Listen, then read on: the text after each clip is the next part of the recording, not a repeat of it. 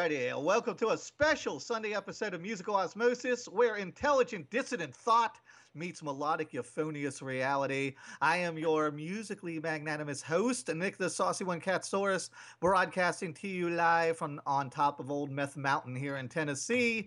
Odell is off today. We're doing this show on um, Sunday because we've got Kory Clarke from one of my favorite bands, Warrior Soul, on and he is out in Greece, so it's like four in the morning when we usually do our Wednesday show, right, Dee? Yeah, yeah, it's usually like in the middle of the flipping night, and I, you know, I'm useless past like eleven or twelve, so I can't expect anybody else to stay up all night.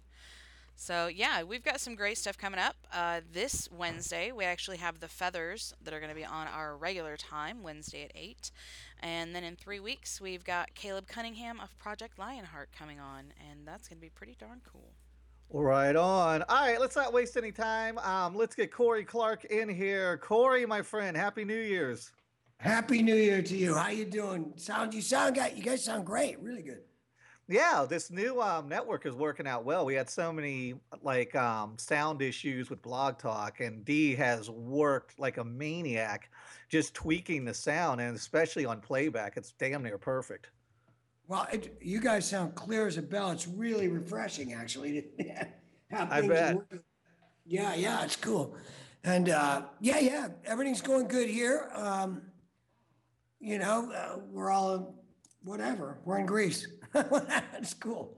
Well, hey, before we dig into, because I definitely want to spend a lot of this time talking about your new live album, Tough as Fuck. But let me ask yeah. you this first, because I was thinking about this the other day. We were taking our tree down, and I was looking at the painting that I got from you. How's the art going? Because I really it's like, go- like I said, I got your painting hanging downstairs in our rec room. We, I, I'll tell you what. I mean, the paintings have been going really well. Um, we're looking at doing um, setting up a gallery in Cyprus uh, coming in wow. spring. Yeah, so it's it's going to be you know I've really been concentrating on doing them. Um, really working on making them look more and more you know what they are amazing killer affordable paintings for rock and roll people that like piss off your family when they come over. yeah, I mean, my dad yeah. used to get pissed off on my comic book posters, so I can't imagine yeah. he'll see, think when he walks in and sees that. He's like, "Why can't you have Picasso hanging on your wall? What are you, a child?" Yeah, yeah, yeah. When you see, you know, something, you know, an American flag upside down, it says "fuck the pigs." It's like, okay, yeah. mom's not, mom's not going. Yeah, okay, this is meant. But, yeah, yeah, absolutely. But it doesn't matter. It's it's really cool. Um, we've been making some really you know good strides, uh, and hopefully we'll do a, a couple showings this year. I don't know where we're going to do it, but we're thinking uh, they've been bugging me for America for a while, so maybe we'll get it in there. Are you in this Thank weird place though, where like you play music for a while and then you're like, damn it, I need to get back to my art, and then you do art for a while, like with this upcoming exhibit, and you're like, man, now I'm getting burned out on this. I need to jump back into the band. Well, it's it, it kind of works like you, you go on tour with with the music, and it's so uh, energy overwhelming. You it takes a lot out of you, and and you come back and like after a couple after a month, let's say maybe three, four weeks, and you're you're writing and, and preparing for the for the tour, which is is as much work as touring anyway. Um, when you come off the tour, you kind of want to shift your your artistic mode into something different because it keeps you fresh. If you just keep pounding and pounding away at the one thing, it seems to me I I, I start repeating myself, and I don't like doing that. So it's uh, but a lot of these things, like I, I'm doing paintings and writing the new album right now. So it's they all kind of coincide and work together in a weird way as well. Is art like your playtime now, and the band's like more serious, or is it vice versa? It's, you know, the the painting over the last four or five years has really become as integral a force in my life as the as the music is. Wow. You know, this past year we were we did a show a few weeks ago, and like I said in the intro, it's like 4 a.m. when we're doing musical osmosis on Wednesday nights. But Yeah. um, we talked about all the great talent that passed away in 2016. Is that Right. fucking unsettling to you when you see all these cats that you grew up with start passing away? Well, you know, I mean, I'm still here. Know, Yeah, it's just know. incredible. It's unsettling to me just watching people that I grew up being fans of all kind of disappear. you know, it's uh, if you see the the the lifestyles and and the way that people, you know, conduct their business as human beings in their life, you can understand why some of them die at certain ages, and uh, you know, it's just rock and roll, being an artist, you know, and being a true, pure artist is not really good for your, you know, you know what I mean? You- You're not necessarily going to make it to 95, you know. A lot of people do, but, you know, it's a lot of genetics play a part in that. And, um, you know, I just, yeah, who knows? Just sitting here in my bedroom, I can't imagine how many years this fucking show has taken off my life. I bet. I, what color is your hair right now? Oh man, it, D can tell you. We don't even often do you know dye My anymore. hair, D. D- Uh, d- no, honestly, we don't even know what color his hair actually is because I dye it all the time. So yeah. But Christine Worth was pulling grays out of my hair in shop class in tenth grade. I've always been a high-strung guy, so yeah, I'm pretty sure my hair would be all gray after a few months. Well, I, I mean, it, it does. The business does it to you, you know? It's like, it, it can be very stressful, but I've gotten to a point where I'm just like, you know what? You know, this is not going to make or break anything when there's these, you know, somebody's acting like an idiot or whatever. Booking agent is screwing me for money or some, you know, somebody else is screwing me for this or that. I don't let it get to me too much because my career is based on solid rock. You know, it's just like it's built over like 13 albums. You know, I played with everybody. It's like, you know, it's some nickel and dime guys are not going to change my how I'm perceived in the world or or really affect me my trajectory as an artist. So I, I Right I, on. I- yeah, I, I mean, I just I just bleach my hair now. I don't have to worry.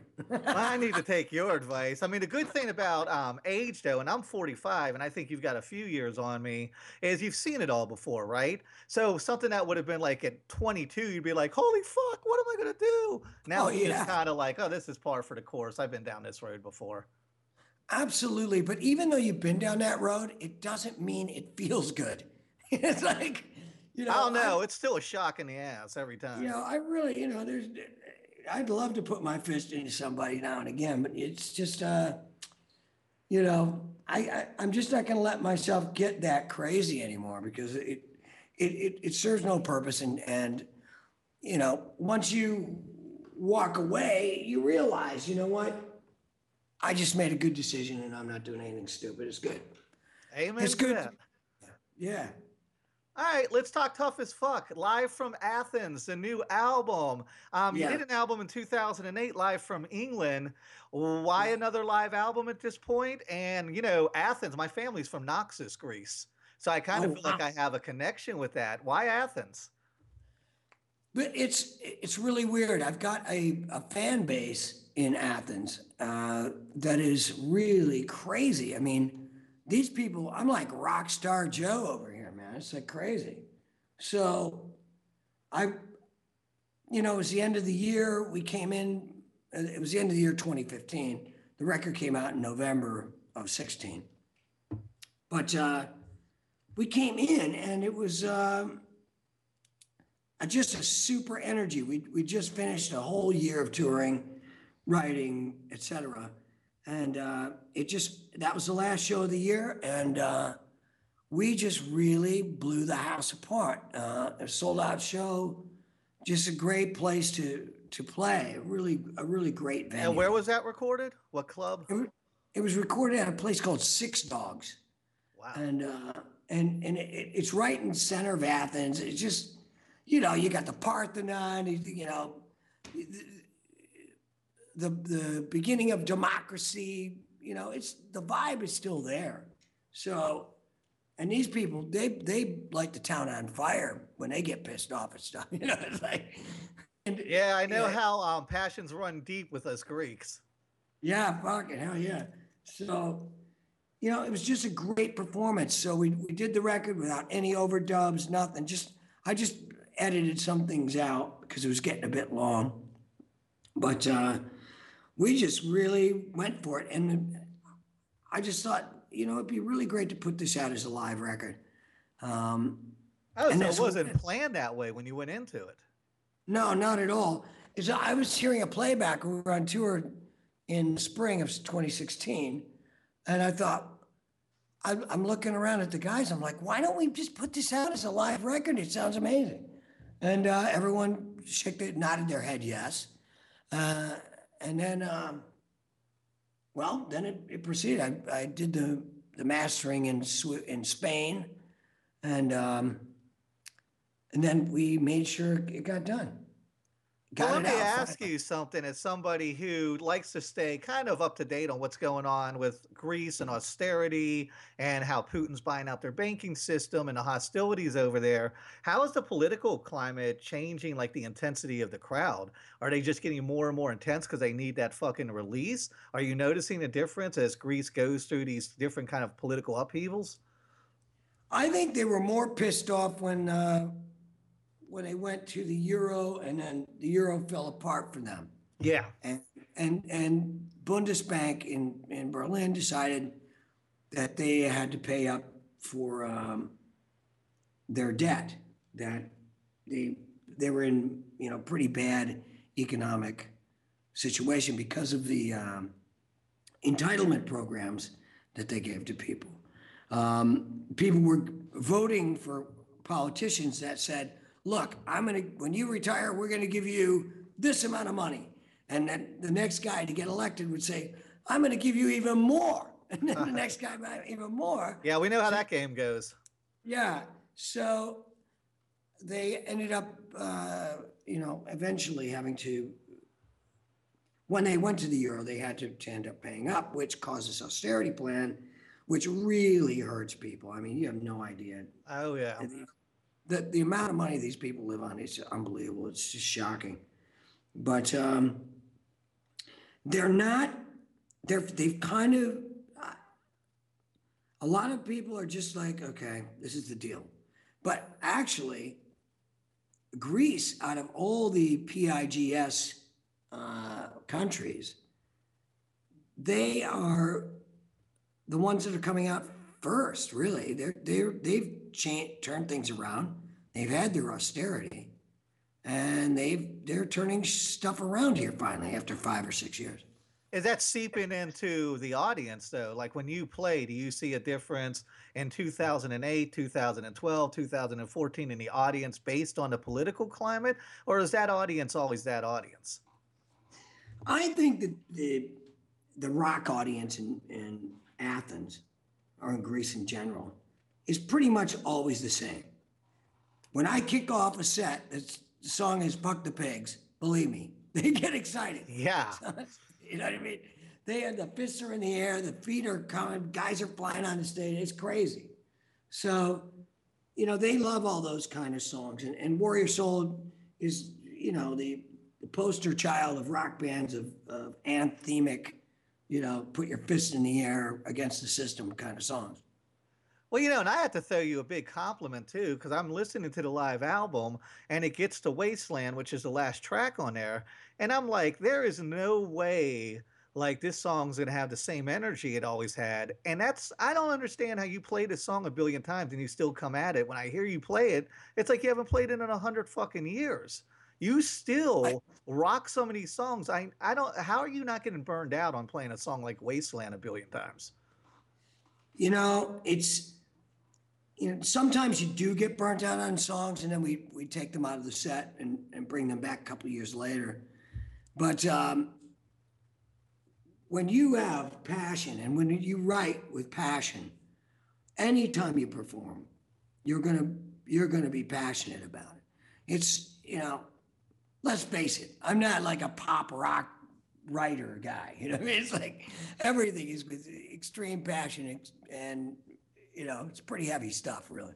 I mean, fun, but heavy, you know, whatever.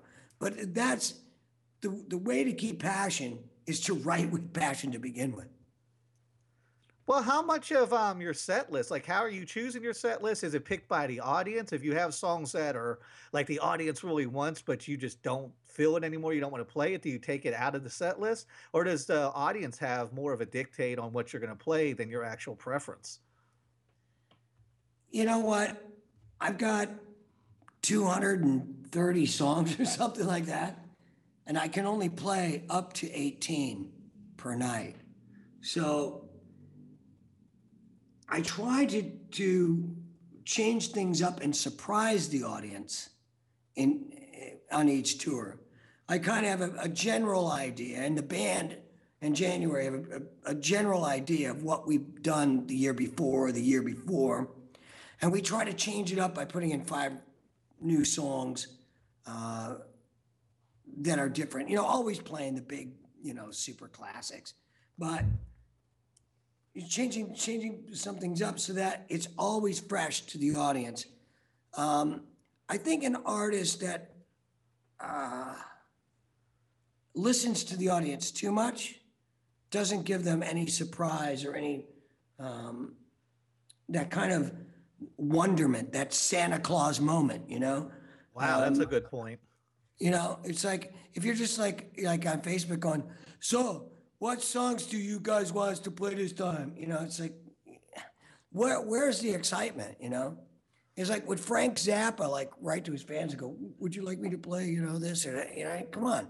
So, it's the actual choices of the songs have much more to do with January and the rest of the band than me. Nice. because I'm, I mean, I'm the final, I'm the final guy, right?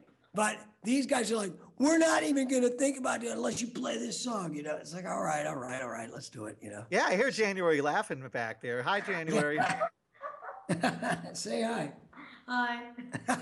so you don't have any songs that are like they'll burn the fucking club down if you don't play it. They're pretty accepting of anything you throw at them. Well, yeah, I mean, because I'd like to think most of the songs are pretty good, but um, people will get mad if they don't hear "Love Destruction." Um, Some people. you know, but you know, I very rarely do I ever hear of someone complain. When you get, if you survive a Warrior Soul show, you know, it's like normally people are pretty just appreciative that they're there. You know. Yeah. Um, are- are certain songs that work in some areas of the world not work in other areas, or is that audience pretty streamlined? Can you play anything anywhere, or do you say, "I'm going into like Royal Alabama, but maybe I better not play this set here"? Well, we do have one sticky thing when we play She's Glaswegian in Edinburgh, Scotland. That kind of doesn't go down so good. I'm not familiar with that. Tell us about that. What is that? um, well, the, the city of Glasgow, which is the industrial city on the uh, west coast of, of Scotland, Right. um, I wrote a, s- I wrote a song called She's Glaswegian. okay. which is kind of a, a kind of an ode to the city and and all the bars and places uh, you know that are there, you know, kind of like L.A. Woman for for Glasgow. She's Glaswegian, and hence Edinburgh, which is the competing city, sort of L.A. versus New York. Edinburgh. Edinburgh is uh, is on the east, uh, about an hour and a half, right, ninety minutes away, I guess. And uh, you don't we don't play She's Glaswegian in Edinburgh. you know what I mean? It's Yes, they hate each other. well, they it's not hate, but it's definitely they don't like each other. Rivalry. Gotcha. Gotcha. Yeah. But So did- um, you know, but that's the only thing. I mean, I wrote uh, the music, lyrics, and the meanings of the songs to be transcontinental, trans-international, and multicultural, multi-city. It's not, you know, um it's not uh, city-specific. You know I mean? It's not regional. Creatively did you get out of this album like what you wanted to because i know you said you didn't plan it but once you heard it and put it out are you getting the response you want are you like i'm glad i did another live album is now that you've done a live Yeah. album is it like 10 more years i can't do another live album for 10 more years or do you not pigeonhole Yeah. yourself with any of those decisions I don't pigeon myself with anything. I mean, it's just because rock and roll is so marginalized in, in these days, um, it- it's such on the back burner. I don't think there's any rules whatsoever. I think if your audience likes your music and you can deliver a really good product, they're going to buy it and you're going to be able to eat for the rest of the year. You know what I mean? It's like it's you're giving what they want a good product. And that's it, whether it's a live album, whether it's a studio album, it doesn't matter. It's they're getting what they want. And there's no more rules like there used to be back when the record company days. Huh, that's interesting. So what what do you think is more of a proponent in all this? Is it the kind of following you can build capturing new fans online and through YouTube and through Facebook and social media? Or is it those true blue fans that you think are just keeping that Warrior Soul ship afloat? Well, it's definitely the true blue fans uh, keeping it going, but there's also we have new true blue fans all the time, which is really interesting. And what's weird is you start going to cities that you've played before for the last 20 years, and the audience is younger than it used to be. I mean, it- it's it's really weird, man. Um, I don't know who's you know where they're hearing it, how they're finding it out, but whatever. We have a new audience all the time. Germany's always fresh. Um, the Benelux area, uh, the UK, we've always got different, you know, different. There's like an influx of, of new blood, shall we say, um, which I don't understand where they're getting it. Either they see us on on YouTube or they they're um, they've seen us at a festival or somebody's told them. Or they that- hear you on musical osmosis for the first time? Yes, of course. Um, yeah, I mean, there's new fans coming all the time, but uh, you know, every band, every artist has their core fans that keep them going through the the whole way. You know, that's just that is the business. Well, you said um you have a new album you're working on. When you're working on new material, what do you have? I guess you don't, like you said earlier, you don't really have any kind of rules or expectations. So you're never in a situation where you're like, man, I got to fucking top myself. That album was Oh, no. 12. This No, album no. was 15. No, no, no. I've always got to try and top myself. That's, you know, and that's what makes it such a pain in the ass. It's like, you know, doing another new record is just like, oh God, here we go. And it's it's brutal. The making a record is brutal. I mean, it's not as bad as writing a book, but it is brutal.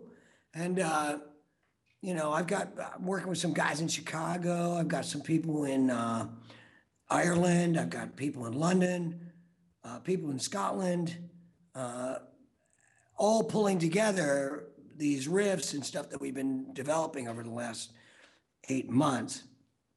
And uh, it's, you know, it's coming together, but it's got to be as good as the last record or better. You know, you can't just put something out that's crap.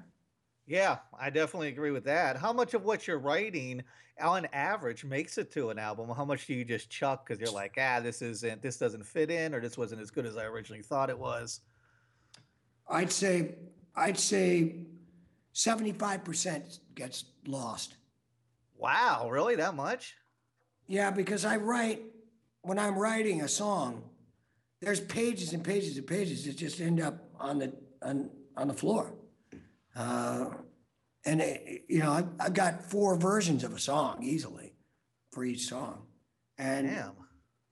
yeah, it's well, you got when you're trying to put meaning to these to to the riff, to the sections of the song, and you're trying to create meaning, you know, it's you can go through several different scenarios.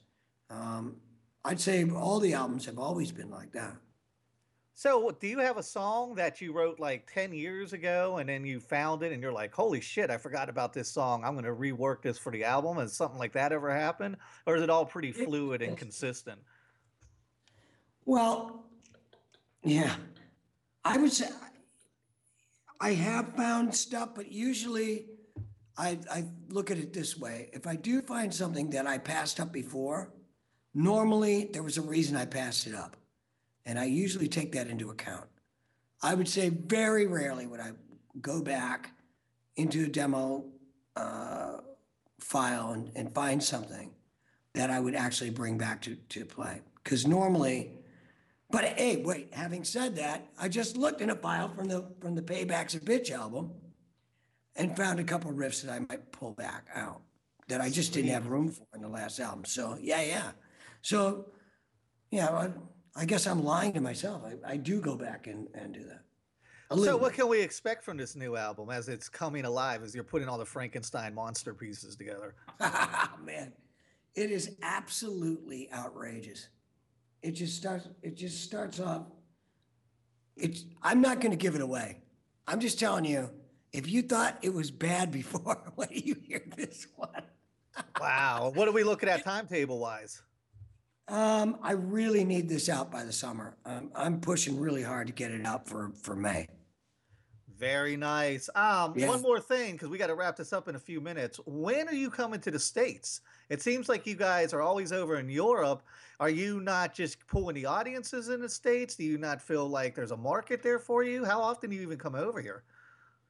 Well, I I was just there, maybe five months ago, four months ago, four, three or four months. What's that? Florida and Texas. Well, yeah. We keep negotiating with booking agents over there, and we never seem to get traction. They get excited, they make a couple phone calls, and then nothing happens. So, you know, I'm not sure what I'm going to do about it because we we have a guys looking in the South, uh, Florida, Texas, um, the Carolinas, that kind of thing. I can always go and do obviously New York, uh, the Eastern Corridor, the Rust Belt, the, the Cleveland, Detroit, Yeah, yeah, definitely. Toronto, Chicago. But um, the money hasn't been right lately, so I'm just kind of laying back a little bit. Um, I had some, I had some stuff booked for last year in uh, the summer in Los Angeles and then up the West Coast, Vegas included, New Mexico, et cetera. But it just never really materialized the way it would have to be, be to fly everybody out, et cetera. So um, I'm going to be playing America this year for sure, but I don't know where yet. Well, you need to, and as big of a fan as I am, as sad as this is, I've never been to a Warrior Soul show. If you can That's fucking believe that. Nick, I just lost all, lost all my cred with you, huh? but no, but you got one of my paintings, so it's just as good. Yeah, it balances out. All right, we got to cut and run and get out of here. Where can right. everybody find you, and what do you want everybody to know about this album on your way out the door? Um, well, this the live album is absolutely rocking.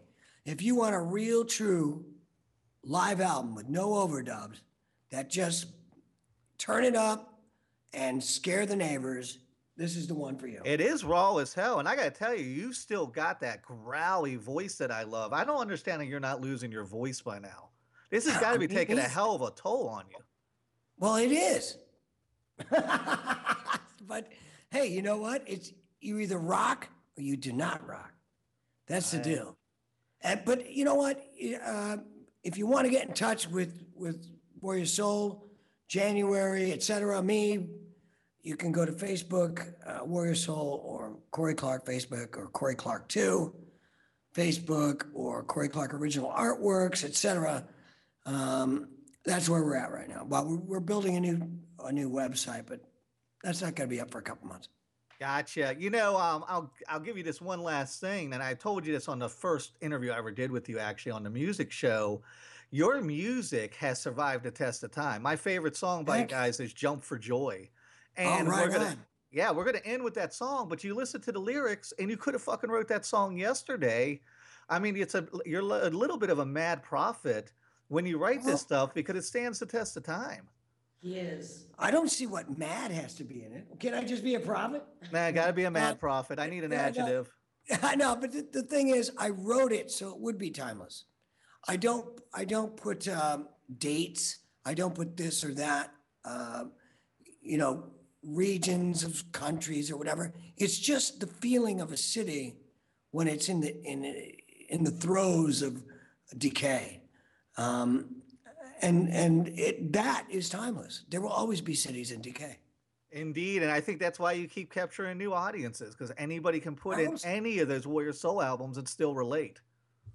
Well, and I think I think they're totally relevant, as you said, and I just appreciate you and, and others that that uh, realize that and are, are willing to expose the music to to others. I appreciate it very much, Nick. Really do.